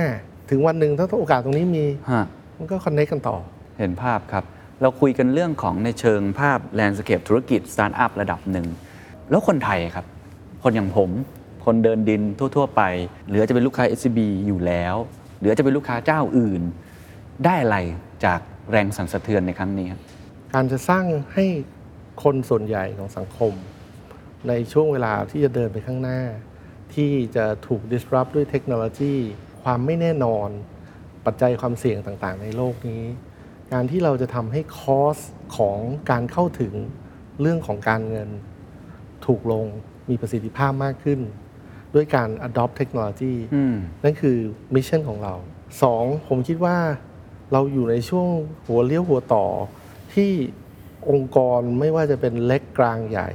กำลังจะต้องปรับตัว โดยเฉพาะพวก real sector เนี่ยต้องปรับตัวต่อรูปแบบของทั้งการทำธุรกิจที่ถูกผลกระทบจากการมีเทคโนโลยีใหม่ต้องถึงขั้นที่ต้องเปลี่ยน business process เปลี่ยน business model เพื่อให้ตอบสนองและแข่งขันได้ ผมคิดว่าบทบาทที่ทั้งในมิติของธนาคารครับซึ่งเราจะไปช่วยธนาคารในทางอ้อมเพ ราะว่าเราปล่อยให้ธนาคารเป็นแคชคาวอยู่อืมแต่สิ่งที่เรากำลังทำอีกข้างหนึ่งเนี่ยไม่ใช่เป็นแค่บอกว่าเราจะทำเรื่องของ personal loan หรือว่า title loan อะไรแค่นั้น เพราะไม่ว่าจะเป็น Data X เอ่อหรือว่า Tech X หรืออีกหลายหลายบริษัทที่เกิดขึ้นมานั้นเนี่ยอย่าง Digital Venture วันนี้ครับเราลงทุนไปหลายปีแล้ว สร้างเรื่องเอาบล็อกเชนมาทำเปลี่ยน business process ให้กับภาคธุรกิจอืมไม่ใช่กับรายย่อย ไม่ใช่กับคนทั่วไป สิ่งต่างๆเหล่านี้เรารอ เวลาที่จะสร้างเวนเจอร์แล้วก็อินโนเวชันใหม่ๆ เหล่านี้ ซึ่งหลายๆ อันก็กำลังสร้างอยู่ เรามี experiment ระดับย่อยที่ทำเรื่อง telemed ร่วมกับทางโรงพยาบาลสมิติเวชชื่อ SkinX สามารถให้ลูกค้าเข้าไปพบหมอผ่านทางออนไลน์ครับนะในเรื่องของตัว skincare อืมแล้วอันนี้ experiment เหล่านี้เนี่ยเราก็ช่วย partner เราก็คือโรงพยาบาลสมิติเวชอืมถ้าเรา successful ซึ่งเราก็มี learning curve เรามีการเรียนรู้หลายๆอย่าง พอถึงจุดหนึ่งเราก็พร้อมที่จะไปชวน partner อีก อืมเข้าใจฮะขยายต่ออีก สิ่งเหล่านี้คือเจตนารมณ์ที่ผมเชื่อว่าจะทำให้ภาคธุรกิจ แล้วก็คนไทยเนี่ยได้รับประโยชน์ เราคง take care ทั้งหมดไม่ได้ แต่ผมคิดว่านั่นคือ mission ของเรา อืม ที่เราต้องการจะ ทั้งตอบแทนแล้วก็สร้างผลประโยชน์ให้กับสังคมครับครับเห็นภาพก็คือฝั่งหนึ่งก็คงเป็นในแง่ของคอน sumer ที่เข้าถึงบริการต่างๆ ที่ราคาที่ถูกลงครับ อ่าอีกฝั่งหนึ่งก็เป็นฝั่งคนที่เป็น business partner หรืออาจจะเป็น SME อะไรก็ตาม ก็อยู่ที่เราจะขยายตัวเทคโนโลยี infrastructure เนี่ยหรือโซลูชันต่างๆ ไปช่วยเขาครับ ได้มากน้อยแค่ไหน แล้วกับพนักงาน SCB ล่ะครับ เป็นไงบ้างครับ ผมแอบเห็นจดหมายที่คุณอาทิตย์เขียนหาพนักงานอยู่ จริง ๆ ต้องบอกว่าเซนส์ของมัน ความรู้สึกผมนะฮะไม่รู้ว่าจริงหรือเปล่า แต่ค่อนข้างต่างจากตอนแถลงข่าวนิดหนึ่งคือคุณอาทิตย์ใช้คำค่อนข้างปณีประนอมว่าคนที่ทำงานอยู่แล้ว จะยังเหมือนเดิม เพียงแต่ต้องปรับตัวอะไรนั้นผมไม่แน่ใจว่าสื่อสารกับพนักงานยังไงครับ อันนี้ไม่ใช่คำประนีประนีประนอมนะครับคุณเคนถ้าเราบอกว่าเราพูดคำว่า SCB เฉยๆเนี่ยวันนี้เราจะเข้าใจแล้วคือแบงค์ เพราะถ้าอะไรที่ไม่ใช่แบงค์เนี่ยมันจะมี X มีอะไรอย่างเงี้ยมีอนุกรม X เข้ามาเพราะฉะนั้นเวลาเราพูดบอก SCB เนี่ยผมเข้าใจว่าคุณเคนหมายถึงแบงค์เรามีแบงค์เป็นเป็นหลักอืมแล้วสิ่งที่เราทำเราบอกว่า เราจะให้แบงค์เนี่ยเป็น cash cow อืมเราจะไม่เอา disruption ไปใส่แบงค์อืมอืมอืมด้วยนัยยะของมันเองอะกำลังบอกว่าการเปลี่ยนแปลงที่แบงค์เนี่ยจะน้อย เปลี่ยนแปลงแบบพลิกฟ้าพลิกดินเนี่ยน้อย แต่เราจะเปลี่ยนแปลงให้แบงค์เนี่ยเบาขึ้น เบาเบาขึ้นไม่ใช่แปลว่าลดคนนะเดี๋ยวคนก็หลีดเป็นเรื่องนั้น ผมหมายถึงว่าการทำให้องค์กรมี process ในการทำงาน ที่กระฉับกระเฉง การเน้นการมีประสิทธิภาพ อันนี้คือไม่พลิกฟ้าพลิกดินอ่าเข้าใจทำเรื่องเดิมๆของคุณนั่นแหละอืมแล้วก็ให้พวกเขา take ownership ในองค์กรนั่นเองว่าทำยังไง SCB Bank จะมีประสิทธิภาพมากขึ้น โจทย์ง่าย ๆ เท่านั้นฮะแต่ว่าต้องทำจริง แล้วทุกคนต้อง take ownership ครับเพราะฉะนั้นมันเลยไม่มีเรื่อง พลิกฟ้าพลิกดินเหมือนสมัยตอน transformation ครั้งแรก เพราะถ้าตอนนั้นเนี่ยใจกลางของการเปลี่ยนแปลงมันอยู่ที่แบงก์อืมแต่ตอนนี้ใจกลางของการเปลี่ยนแปลงมันไม่อยู่ตรงนั้นสำหรับผมการสื่อสารกับพนักงานของแบงก์เลยเป็นสิ่งที่ง่ายมากเหรอฮะเราไม่ได้เอา disruption ไปใส่เข้าไปในแบงก์อ่าเพราะเราเคยทำแล้วเมื่อหลายปีก่อนที่แล้วเราเคยอันนั้นยากกว่า อันนั้นยากกว่าครับยากกว่าเยอะเลย เพราะฉะนั้นถ้าเกิดมีโอกาสได้พูดกับพนักงาน SCB และ SCBX ผมเชื่อว่าวันนี้ก็ สิ่งที่มีพนักงานใน SCB ฟังคุณเคนเยอะมากครับแล้วก็จะเป็นสิ่งที่จะช่วยสื่อสารไปด้วยอีกทางครับ อยากบอกอะไรกับเขาครับ เจตนารมณ์ของคณะกรรมการแล้วก็ฝ่ายจัดการของจุดเริ่มต้นก็คือ SCB Bank แล้วก็กลายไปเป็น SCBX ด้วยเนี่ยก็คืออยากจะทำทุกวิถีทางที่จะรักษาองค์กรที่มีประวัติยาวนานกว่า 115 ปี ให้เป็นองค์กรที่เดินไป ท่ามกลางความเปลี่ยนแปลง หรือปัจจัยเสี่ยงข้างหน้าที่มีแต่จะมากขึ้นอืม นะครับ ได้อย่างแข็งแรง แล้วก็เป็นองค์กรที่ยังตอบสนองสังคม ลูกค้าอ่าในมิติต่างๆ นั่นคือเจตนารมณ์หลักของเรา เราไม่ได้แบบเป็นเจตนารมณ์ว่าต้องหนึ่งล้านล้าน สิ่งเหล่านั้นมันเป็นมันเป็น tactical ที่พาเราให้ทำให้เราเนี่ยมีพลังในการขับเคลื่อนให้องค์กรเนี่ยไปถึงจุด ตรงนั้น ถ้าถึงจุดตรงนั้นแล้ว ความพึงพอใจของคณะกรรมการของผมเองครับของฝ่ายจัดการขององค์กรเนี่ยก็คือเราอยากเห็นว่าวันนั้น SCBX ทั้งกรุ๊ปเนี่ยเป็นองค์กรที่มีฟ u n เดชั o นใหม่ เป็นองค์กรที่ตอบสนองสิ่งที่สังคม บริษัท ลูกค้าที่เรายังสามารถสร้างประโยชน์ เป็นเสาหลักในการขับเคลื่อนสังคมหรือเศรษฐกิจของประเทศไทยเนี่ย ก้าวเข้าสู่ยุคใหม่ที่เป็นเรื่องของตัวเทคโนโลยีหรือครับดิจิทัลแอสเซทในเชิงของการเงิน แล้วรวมถึงการที่จะมีส่วนผลักดันให้สังคมไทยนั้นเนี่ยสามารถแข่งขันในตลาดโลกได้ เขาจะไม่ถูกลืมใช่ไหมครับ X X M เต็มไปหมดเลยแต่เขาไม่ได้นามสกุล X นะครับเขาจะตกงานไหมครับ ไม่เลย เพราะว่ากลายเป็นว่าคนที่อยู่ในพวก X เนี่ยคือจะอยู่ใน environment ที่เข้มข้น คนที่อยู่ในเอ่อ environment bank ก็จะยังขับเคลื่อนเหมือนเดิม องค์กรแบงก์เราเล็กลงฮะเยอะทีเดียวนะคุณคุณเคนไม่เกิดจากการให้ใครออกนะนอกจากเรามี early retirement program แล้วครับเรายังไม่เคยมีโปรแกรมสักครั้งหนึ่งที่บอกว่าให้พนักงานออก lay off ไม่เคย ผมเคยพูดแล้วแล้วผมก็ทำจริงอืมๆในทุก ๆ ปีเรามีเด็กรุ่นใหม่อืมที่เขาเข้ามาลองทำงาน แล้วเขาก็บอกว่าไม่เอาออก ขอให้เราไม่รับคนเพิ่มเท่ากับคนที่ออกเนี่ย องค์กรมันจะเล็กลงไปเรื่อยอ่าๆแต่ทำงั้นได้เนี่ยเราต้องเทรนคนรีโลเค e คนอืมรีดีพลอยคนครับได้ทำไม่ได้ก็ต้องรับใหม่อืมองค์กรก็ยังไม่ยอมเล็กลง ผมเลือกวิธีนั้น แล้วอาจจะไม่ใช่วิธีที่มีประสิทธิภาพที่สุดครับใช่ไหมเรายังมีสิ่งที่เราเห็นอยู่ว่าเราทำได้มากกว่านี้อืมแต่เราไม่ทำอืมเพราะว่าเราต้อง balance ผมเชื่อว่า เป็นผลดีที่สุดต่อองค์กร ครับ เป็นผลดีที่สุดต่อสังคม คือมันอาจจะไม่ได้ทันใจ แต่ว่ามันก็อาจจะได้ใจ เราพูดกันในแง่ของ stakeholder หลายส่วนมากเลยเมื่อกี้ shareholder พนักงาน รวมทั้งสังคม ฟังดูเหมือนกับว่าไม่ค่อยมีคนไม่ค่อยเห็นด้วย สักเท่าไหร่ จริง ๆ สิ่งที่ไม่เห็นด้วยที่สุดใน stakeholder ทั้งหมดที่คุณที่เคยได้ยิน แล้วอยากจะอธิบายมีไหมครับ หรือ regulator เองที่คนก็ตั้งข้อสงสัยเยอะมีบ้างไหมครับ หรือทุกคนโอเคกับสิ่งที่เปลี่ยนแปลงในครั้งนี้ คือเนื่องจากผมเจอเยอะก็คือเจอ investor เจอครับ analyst ส่วนใหญ่จะเห็นด้วย แต่ว่าเขาก็เน้นว่าเอ้ยเรื่องนี้ทำได้จริงหรือเปล่าอ่า เรื่องนี้มันจะเป็นมอ on เรื่องพวกนั้นมากกว่าครับพอผมพูดเรื่องดิจิทัลเสร็จเขาก็ไม่ค่อยสนใจหรอก เพราะเรื่องนั้นมันโอ้โห future แล้วเขาก็เห็นว่าพวกสตาร์ทอัพในโลกนี้มันเก่งกว่าตรงนี้ คือผมก็ไม่ว่าอะไร ผมก็ไม่ท้อใจนะ ถ้าเราเห็นวิธีหรือท่าทีเขาเราก็รู้แล้วว่าเขายังไม่ให้ราคาเรา อืมเข้าใจครับ ผมชอบไม่ยังไม่ต้องให้ราคา ผมก็ทำของผมไปเรื่อย ๆ อย่างเงี้ยเออใช่ไหมก็ดีแล้วจะได้มีคนมาตั้งความคาดหวัง ให้เราเครียดเกินไปอีกครับ ใช่ไหมเราก็ซุ่มทำไปเรื่อย ๆ ของเรา ครับ แต่ผมว่าเราก็คอมมิตกับแนวทางนี้แหละ อืมแล้วอย่างแบงก์ชาติหรือกรตคิดยังไงฮะกับการที่เราเปลี่ยนโครงสร้างแบบนี้แล้วก็ unlock potential ตัวเองมาไปทำอย่างอื่นเนี่ย ในขณะที่ฝั่งหนึ่งก็ยังมีเงินของคนที่มาฝากเงินอะไรต่างๆ มันมันจัดการกันยังไงฮะเราใช้เวลาไปเกือบปีของปี 2020 ครับ ผมต้องทำให้แบงก์ชาติเห็นว่าไม่ใช่คิดจะไปแบบบนฟ้าแล้วก็เรื่องที่เป็นวิกฤตยังไม่ได้จัดการ อืม ผมคิดว่าไม่มี regulator คนไหน จะพอใจกับอืม สิ่งเหล่านี้ อืม ผมคิดว่าเราต้องทำบ้านของเราที่เป็นแบงค์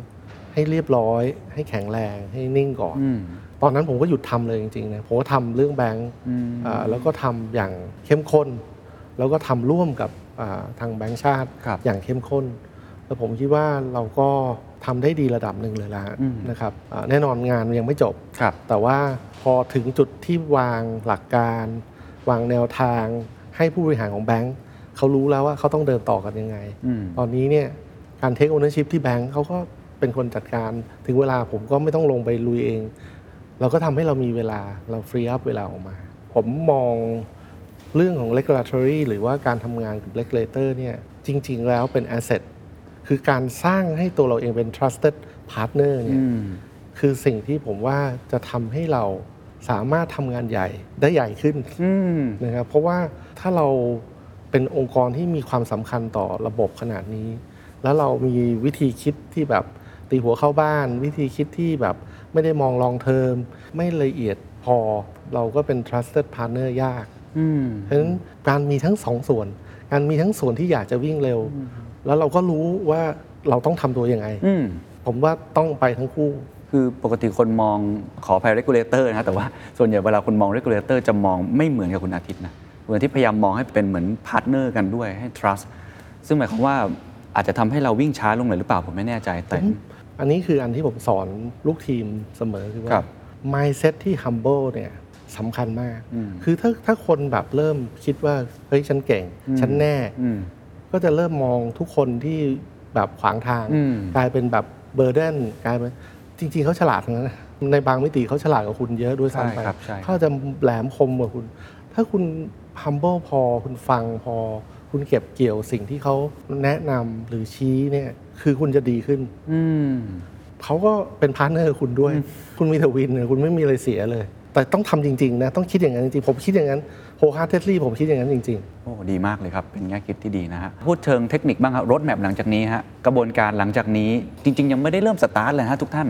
ยังไม่ได้ยิงปืนออกวิ่งเลยคุณอาทิตย์ยังค้างค้างคาคาๆอยู่เลยเพราะว่ายังมีกระบวนการอีกหลายอย่างเล่าให้ฟังนิดนึงครับ ๆ 15 พฤศจิกาเนี่ยครับ เราจะมีประชุมผู้ถือหุ้นของแบงค์เพื่อจะขออนุมัติ ตามที่ผมได้ได้เคยเสนอไปแล้วถ้าผ่านถ้าผ่านนะครับอ่คาดว่าจะผ่านถ้าถูกไหมผ่าน ก็จะเข้ากระบวนการทำเทนเดอร์ครับก็คือให้ผู้ถือหุ้นแบงค์เอาหุ้นมาแลกเป็นหุ้นของ SCBX ครับ Target ที่เราวางไว้คือ 90%อืมอันนั้นก็จะต้องลุ้นอีก ซึ่งประมาณเดือนกลางเดือนถึงปลายเดือนกุมภาครับ ถ้าได้ถึง 90 แปลว่า เราเดินหน้าได้ละ เดินหน้าโดยมีทุนมาก่อนถูกไหมฮะเดินหน้าปัโดผยลโดยจะมีเงินปันผลตามมาหลังจากนั้น ณวันนั้นที่เราบิ๊กแบงเนี่ยพอดีเดย์เลยก็คือว่าสมมุติว่าเป็นสิ้นเดือนกุมภาครับ หุ้นแบงก์ก็จะออกจากตลาดวันนั้น หุ้น SCBX ก็จะเทรดในตลาดวันนั้น วันเดียวกัน แบบ seamless มันไม่มีอะไรเราใช้ว่าอะไรครับ ชื่อเดิมไหมครับสรุปในชื่อในตลาด ชื่อในตลาดชื่อ ชื่อเดิม SCB อืม เพื่อให้ง่ายต่อผู้คนที่คุ้นเคยครับนะครับแต่ชื่อบริษัทเปลี่ยนเรียบร้อยแล้วใช่ครับแล้วกระบวนการหลังจากนั้นอะไรที่เอาคีย์หลัก ๆ ก็พอครับเพราะว่าเราคุยกันไปเยอะปรับโครงสร้างภายในปรับบอร์ดอะไรยังไง มีหมดแล้ว คือวันนั้นน่ะรอกดปุ่มพอปุ๊บคือทุกอย่างเราทำไปเรื่อย ๆ เราทำคือเกิดไม่เกิดเนี่ยยังไงเราก็ต้องเดินใช่ไหมฮะเพียงแต่ว่ามันจะเดินบนโครงสร้างแบบไหน ในเชิงบอร์ด ในเชิงคณะกรรมการ รูปแบบการทำงานอืมนะเมื่อ CEO แต่ละคนเขาไม่ต้อง report ผมทำยังไงจะให้เขาทำงานร่วมกับบอร์ด คณะกรรมการของแต่ละบริษัท และบริษัทต่างๆ ที่เป็นตระกูล X ก็จะทยอยจุติอืมแล้วก็ทำงานรอไปแล้ว บางคนที่เกิดขึ้นได้ก่อน อย่างเช่น เมื่อวานเราเพิ่งแถลงเรื่อง Alpha X อ่าครับเห็นแล้วครับ อย่าครังบ เงี้ยพวกนี้ก็ถึงวันนั้นเราก็จะโอนออกไปอยู่ที่ SCBX อ่า จากแบงก์ไปอยู่ที่ SCBX เข้าใจละ เมื่อวานนี้ผมเพิ่งมีประชุมผู้บริหารของ SCBX ท็อปทีม อย่างเงี้ยเราก็เริ่มทำงานแล้ว อ๋อครับ ผมไม่แน่ใจตอนนี้คุณอาทิตย์ต้องมีนามสกุล X เหมือนกันนะฮะต้องคุณอาทิตย์ X เปลี่ยนแปลงอะไรเยอะไหมครับ ในตัวเองหรือว่าวิธีการสร้าง ผมไม่แน่ใจจะเรียกใช้คำนี้หรือเปล่านะ บุคลิกความเป็นผู้นำหรืออะไรต่างๆ ในการสร้างความเปลี่ยนแปลงตรงเนี้ยใช้พลังมากน้อยแค่ไหน ตัวเองฝึกตัวเองยังไง หรือว่าจะต้องมีการเปลี่ยนแปลงอะไรเป็นพิเศษ หรือเปล่าเพราะว่างานก็จะเยอะขึ้นนะฮะเป็นประธานบอร์ดเองด้วยกับ SCBX ถูกไหมครับ คือผมฟังมากขึ้น เพราะเราจะให้คนเป็นเท่าแก่น้อย ผมฝึกให้ตัวเองชัดเจนกับบทบาท ฝึกที่จะให้คนได้เรียนรู้ที่จะผิดพลาด เรียนรู้ที่เขาจะตัดสินใจของเขาเอง มันเป็นพาราดามใหม่ ของเดิมเนี่ยทุกคนก็ยังแบบชี้เป้ามาที่เรา การที่เราจะทำให้เขาเข้าใจว่า อันนี้คือสิ่งที่พวกเขาอยากได้ เพราะฉะนั้นถึงเวลาจริง ๆ แล้วเนี่ยเราต้องดูห่างๆ คือไม่ดูไม่ได้ก็ต้องดูดูอยู่ แต่ว่าบอกตัวเองว่าบทบาทเราอยู่ตรงไหนอืมฟังมากขึ้น เราให้ความคิดเห็นของคนอื่นเนี่ยกลายไปอยู่ในกระบวนการตัดสินใจเนี่ยอืมคือสิ่งที่ผมคิดว่าจะเป็นวิธีที่เร็วที่สุดที่จะทำให้คนในองค์กรครับแข็งแรง มันไม่ได้แปลว่าต้องเป็นแบบความคิดชั้นชนะความคิดคนอื่น ต้องทำให้ความคิดทุกคน มันเข้ามาอยู่ในสิ่งที่สุดท้ายมันเป็นการตัดสินใจ แต่ว่าก็แบบที่เรา คิดว่ามันต้องอย่างนี้แหละอืมแต่ว่าทำให้ทุกคนรู้สึกว่าเขาเป็นส่วนประกอบเป็นองค์ประกอบของการตัดสินใจ ผมจะไม่รู้ใช้คำนี้หรือเปล่า job description เปลี่ยนเหมือนกันนะครับโรของความเป็นผู้นำเลยเปลี่ยนเยอะเหมือนกันนะครับ จากปกติเราเป็นศูนย์กลางนะครับมีอะไรก็คุณอาทิตย์คุณอาทิตย์ช่วยตัดสินใจ หลังจากนี้เหมือนกับเราดูอยู่ห่างๆให้เขาได้มีโอกาสตัดสินใจ เราอาจจะช่วยดูแหละ ผมเลยอยากรู้ว่าอนาคตหลังจากเนี้ยครับในมุมมองคุณอาทิตย์แล้วกันอาจจะไม่ใช่ SCBX อย่างเดียว ผู้นำมันมันเปลี่ยนแปลงไปไหมครับ บทบาทกับกับโลกที่มันเป็นแบบนี้เนี่ยคุณอาทิตย์พูดอย่างหนึงคือฟังนะผมไม่แน่ใจมีมิติอื่น ๆ ที่คุณอาทิตย์มองเป็นนิยามของผมไม่ผมถึงแชร์คุณเคนอันนี้ไม่ได้พูดแบบการเมืองเลยนะครับ จริง ๆ ผมก็ใกล้จะตกยุคมานานพูดกับทุกคนในในองค์กรมา เพราะว่าหนึ่งผมว่าผู้นำยุคใหม่เนี่ยต้องเป็นผู้นำที่มีพลังอย่างคุณเคนอย่างเงี้ยต้องมีพลังพลังที่จะขับเคลื่อนที่จะ drive อย่างแรงมาก ๆ มีดินามิกหรือพลวัตในการที่จะที่จะเรียนรู้ ที่จะเปิดกว้างแล้วก็ทดลอง มีชีวิตที่แบบไม่แคบกว้างพออที่จะแบบเห็นมิติต่างๆ สิ่งเหล่านี้มันมันรีควายมากพอสมควรกับชีวิตคนคนหนึ่งอืมนะเพราะฉะนั้นไอ้คอมมิชเมนต์แล้วก็ความมีความมุ่งมั่นที่จะที่จะต้องมีองค์ประกอบเหล่านี้คนที่จะเป็นผู้นำเนี่ยต้องมีทั้งสิ่งที่เป็นพรสวรรค์ติดตัวมาด้วย แล้วก็ แล้วก็ความมุ่งมั่นมีแรงบันดาลใจที่ที่รุนแรงมากอืมๆนะครับ ผมก็ยังคงต้องพูดอีกทีย้ำอีกทีคือว่า การมี mindset ที่ humble การเป็นคนที่รู้สึกว่าคนอื่นฉลาดอืมแล้วตัวเองพร้อมที่จะเรียนรู้เนี่ยรูปแบบของการรับฟัง รูปแบบของการสังเกต courage ที่จะตัดสินใจอืมใช่ไหมภายใต้ความไม่แน่นอนความผันผวนความอะไรต่างๆเนี่ย ถ้ามันมีสิ่งต่างเหล่านี้มันถึงเวลาก็จะสามารถที่จะทำให้ทุกคนยอมรับและขับเคลื่อนไปด้วยด้วยกันอืมเพราะองค์หมดสมัยแล้วที่แบบว่า yes sir แล้วก็แบบเห็นเหมือนกันองค์กรที่อยู่เป็นแบบนั้น ไม่ใช่เป็นองค์กรที่จะแข็งแรงได้เลย ไม่ใช่แค่พลังอย่างเดียวเนาะแต่มีคุณลักษณะ humble อ่อนน้อมถ่อมตนมากยิ่งขึ้นนะครับแล้วก็รับฟังความเห็นที่แตกต่าง เพราะว่าโลกมันเปลี่ยนแปลงเร็วจริง ๆ แล้วก็มีความเห็นที่แตกต่างมาก สุดท้ายแล้วกันครับสบายๆ เพราะว่าเราพูดเรื่องยานแม่กันมาเยอะเราไปอวกาศผมขอกลับมา down to earth หน่อยฮะ อยากทราบงานอดิเรกและการเล็กๆน้อยๆที่เติมพลังให้กับซีซูเปอร์ซีออย่างคุณอาทิตย์อย่างนี้ยครับ เห็นครับว่าชอบเดินป่าชอบอะไร มันมันช่วยอะไรเรายังไงครับ ครับ อันนี้เป็นสิ่งที่ผมทำติดต่อกันมาจะ 20 ปี ทุกสิ้นปี ผมจะต้องปลีกวิเวก เดือนธันวาของทุกปีเนี่ยจะเป็นเดือนที่ถ้าพูดภาษาคือเหมือนจำศีลเนี่ย ผมจะค่อยๆทำให้ตัวเองสโลว์ดาวแล้วก็ปลีกวิเวก แล้วช่วงท้ายของปีเนี่ยผมจะเดินเข้าไปในป่า ขึ้นไปในเขาไปในดอย บางทีไม่ต้องอาบน้ำสามสี่วัน ไม่มีห้องน้ำอยู่ในดอยจริง ๆ บางทีก็ถามตัวเองเดินมาทำไมเนี่ยเหนื่อยแบบเดินทีแปดเก้ากิโลขึ้นไปบนดอยอะไรอย่างเงี้ยนะครับ ทุกครั้งก็ทำให้เราสงบนิ่ง แล้วก็รีเฟล็กสิ่งที่เกิดขึ้นทำให้ มันเกิดเพอร์สเปกทีฟใหม่ๆ แล้วทำให้เรามีพลังคือผมอยากเริ่มต้นก่อนปีก่อนใคร พอ